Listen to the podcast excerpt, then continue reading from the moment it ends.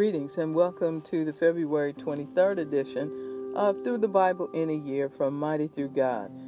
Today we'll continue with Leviticus, starting with chapter 14, reading verses 1 through 57, Mark chapter 6, verse 30 through 56, Psalm 40, verse 1 through 10, and Proverbs 10, verses 11 and 12. And today I will be reading from the New Living Translation. This section in Leviticus is titled Cleansing from Skin Diseases.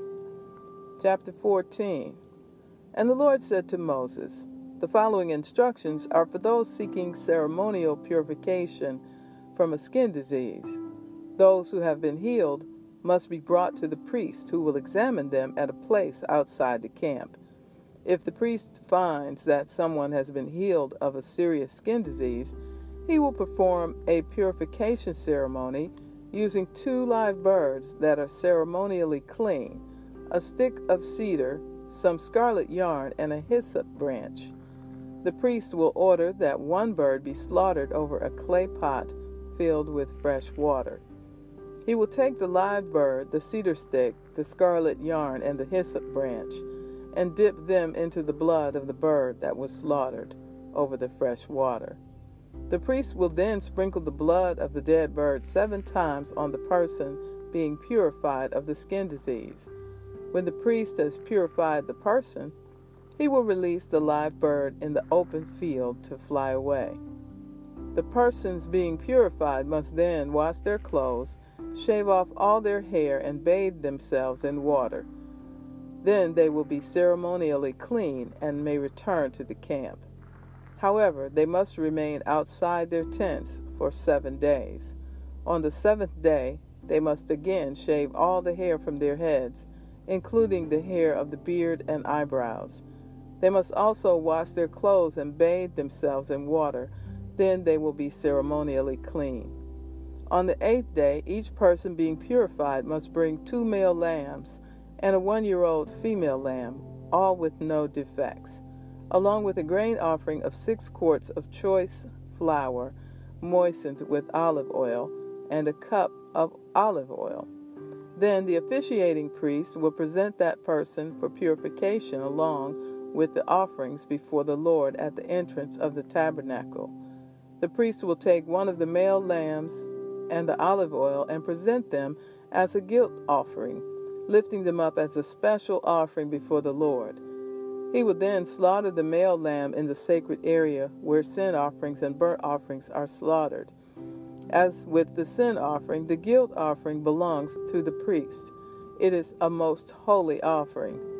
The priest will then take some of the blood of the guilt offering and apply it to the lobe of the right ear, the thumb of the right hand, and the big toe of the right foot of the person being purified.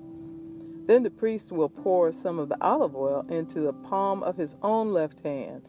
He will dip his right finger into the oil in his palm and sprinkle some of it with his finger seven times before the Lord.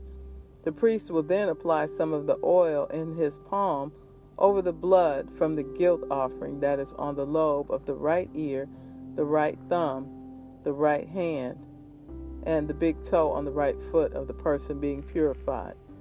The priest will apply the oil remaining in his hand to the head of the person being purified. Through this process, the priest will purify the person before the Lord. Then the priest must present the sin offering to purify the person who was cured of the skin disease. After that, the priest will slaughter the burnt offering and offer it on the altar along with the grain offering. Through this process, the priest will purify the person who was healed and the person will be ceremonially clean. But anyone who is too poor and cannot afford these offerings may bring one male lamb for a guilt offering to be lifted up as a special offering for purification. The person must also bring two quarts of choice flour moistened with olive oil for the grain offering, and a cup of olive oil. The offering must also include two turtle doves or two young pigeons whichever the person can afford.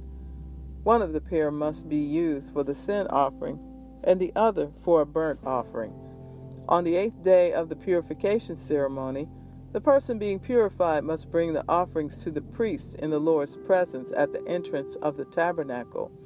The priest will take the lamb for the guilt offering, along with the olive oil, and lift them up as a special offering to the Lord. Then the priest will slaughter the lamb for the guilt offering. He will take some of its blood and apply it to the lobe of the right ear, the thumb of the right hand, and the big toe of the right foot of the person being purified. The priest will also pour some of the olive oil into the palm of his own left hand. He will dip his right finger into the oil in his palm and sprinkle some of it seven times before the Lord. The priest will then apply some of the oil in his palm over the blood from the guilt offering that is on the lobe of the right ear, the thumb of the right hand, and the big toe of the right foot of the person being purified. The priest will apply the oil remaining in his hand to the head of the person being purified. Through this process, the priest will purify the person before the Lord. Then the priest will offer the two turtle doves or the two young pigeons, whichever the person can afford. One of them is for a sin offering and the other for a burnt offering, to be presented along with the grain offering. Through this process, the priest will purify the person before the Lord. These are the instructions for purification for those who have recovered from a serious skin disease, but who cannot afford to bring the offerings normally required for the ceremony of purification. Then the Lord said to Moses and Aaron, When you arrive in Canaan, the land I am giving you as your possession, I may contaminate some of the houses in your land with mildew. The owner of such a house must then go to the priest and say, it appears that my house has some kind of mildew. Before the priest goes in to inspect the house, he must have the house emptied so nothing inside will be pronounced ceremonially unclean. Then the priest will go in and examine the mildew on the walls. If he finds greenish or reddish streaks, and the contamination appears to go deeper than the wall's surface, the priest will step outside the door and put the house in quarantine for seven days. On the seventh day, the priest must return for another inspection. If he finds that the mildew on the walls of the house has spread, the priest must order that the stones from the areas be removed. The contaminated material will then be taken outside the town to an area designated as ceremonially unclean. Next, the inside walls of the entire house must be scraped thoroughly, and the scrapings dumped in the unclean place outside the town. Other stones will be brought in to replace the ones that are removed, and the walls will be replastered. But if the mildew reappears after all the stones have been replaced and the house has been scraped and replastered, the priest must return and inspect the house again. If he finds that the mildew has spread, the walls are clearly contaminated with a serious mildew, and the house is defiled. It must be torn down, and all its stones, timbers, and plaster must be carried out of town to the place designated as ceremonially unclean. Those who enter the house during the period of quarantine will be ceremonially unclean until evening, and all who sleep or eat in the house must wash their clothing. But if the priest returns for his inspection and finds that the mildew has not reappeared in the house after the fresh plastering, he will pronounce it clean because the mildew is clearly gone. To purify the house, the priest must take two birds, a stick of cedar, some scarlet yarn, and a hyssop branch. He will slaughter one of the birds over a clay pot filled with fresh water. He will take the cedar stick, the hyssop branch, the scarlet yarn, and the live bird, and dip them into the blood of the slaughtered bird and into the fresh water. Then he will sprinkle the house seven times. When the priest has purified the house in exactly this way, he will release the live bird in the open fields outside the town. Through this process, the priest will purify the house and it will be ceremonially clean. These are the instructions for dealing with serious skin diseases, including scabby sores and mildew, whether on clothing or in a house, and a swelling on the skin, a rash, or discolored skin. This procedure will determine whether a person or object is ceremonially clean or unclean. These are the instructions regarding skin diseases and mildew. Mark chapter 6, beginning with verse 30. This section is titled Jesus Feeds 5,000. The apostles returned to Jesus from their ministry tour and told him all they had done and taught. Then Jesus said, Let's go off by ourselves to a quiet place and rest a while. He said this because there were so many people coming and going that Jesus and his apostles didn't even have time to eat. So they left by boat for a quiet place where they could be alone. But many people recognized them and saw them leaving, and people from many towns ran ahead along the shore and got there ahead of them. Jesus saw the huge crowd as he stepped from the boat, and he had compassion on them because they were like sheep without a shepherd. So he began teaching them many things. Late in the afternoon, his disciples came to him and said, This is a remote place and it's already getting late. Send the crowds away so they can go to the nearby farms and villages and buy something to eat. But Jesus said, You feed them. With what? They asked. We'd have to work for months to earn enough money to buy food for all these people. How much bread do you have? He asked. Go and find out. They came back and reported, We have five loaves of bread and two fish. Then Jesus told the disciples to have the people sit down in groups on the green grass. So they sat down in groups of fifty or a hundred. Jesus took the five loaves and two fish, looked up toward heaven, and blessed them. Then, breaking the loaves into pieces, he kept giving the bread to the disciples so they could distribute it to the people. He also divided the fish for everyone to share. They all ate as much as they wanted, and afterward the disciples picked up twelve baskets of leftover bread and fish.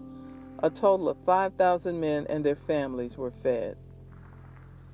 Immediately after this, Jesus insisted that his disciples get back into the boat and head across the lake to Bethsaida, while he sent the people home.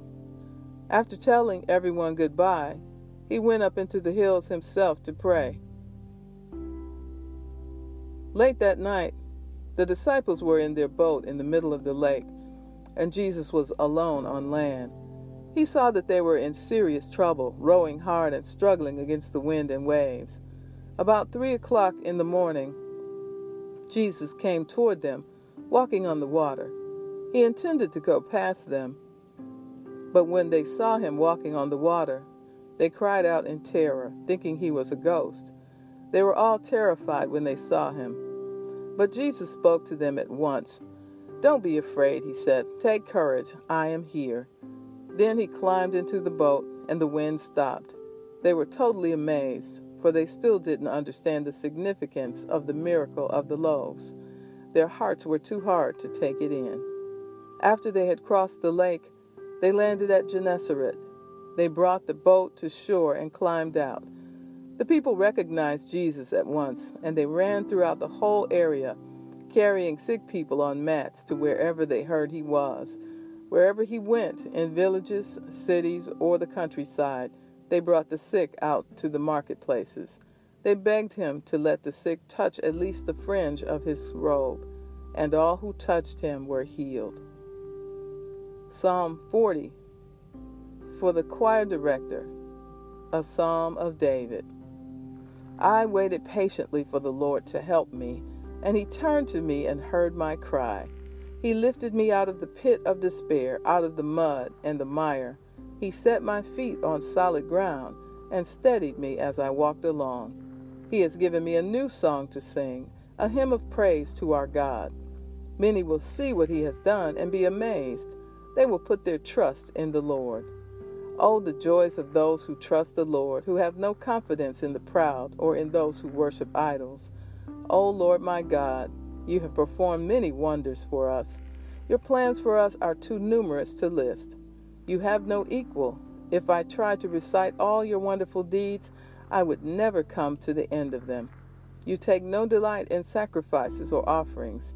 Now that you have made me listen, I finally understand. You don't require burnt offerings or sin offerings. Then I said, Look, I have come as it is written about me in the Scriptures. I take joy in doing your will, my God, for your instructions are written on my heart. I have told all your people about your justice. I have not been afraid to speak out, as you, O Lord, well know. I have not kept the good news of your justice hidden in my heart. I have talked about your faithfulness and saving power. I have told everyone in the great assembly of your unfailing love and faithfulness. Proverbs 10 11 and 12. The words of the godly are a life giving fountain. The words of the wicked conceal violent intentions. Hatred stirs up quarrels, but love makes up for all offenses. And so concludes the reading for February 23rd. Be blessed.